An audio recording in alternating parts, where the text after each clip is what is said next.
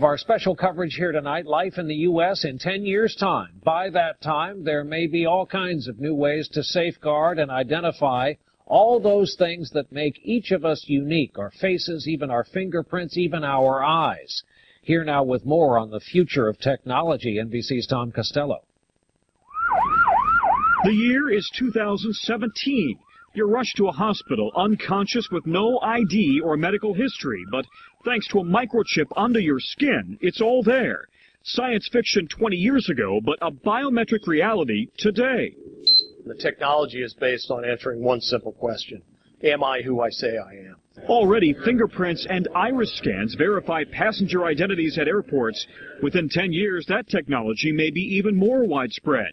And look for more complex facial recognition programs that scan a crowd of thousands looking for a single terrorist.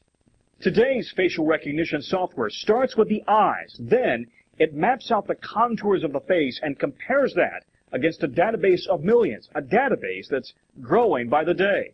What's next? At the University of Bath in England, researchers predict big changes for consumers. I think it is possible to free us completely of our wallets and keys using biometric technology, if that's what people want in 10 years' time.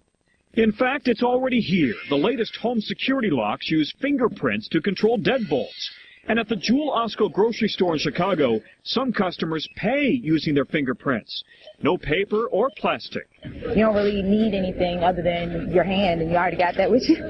So will future department stores scan our irises, like in the movie Minority Report, then offer products catered to who we are? Hello, Mr. Yakamoto. Welcome back to the Gap.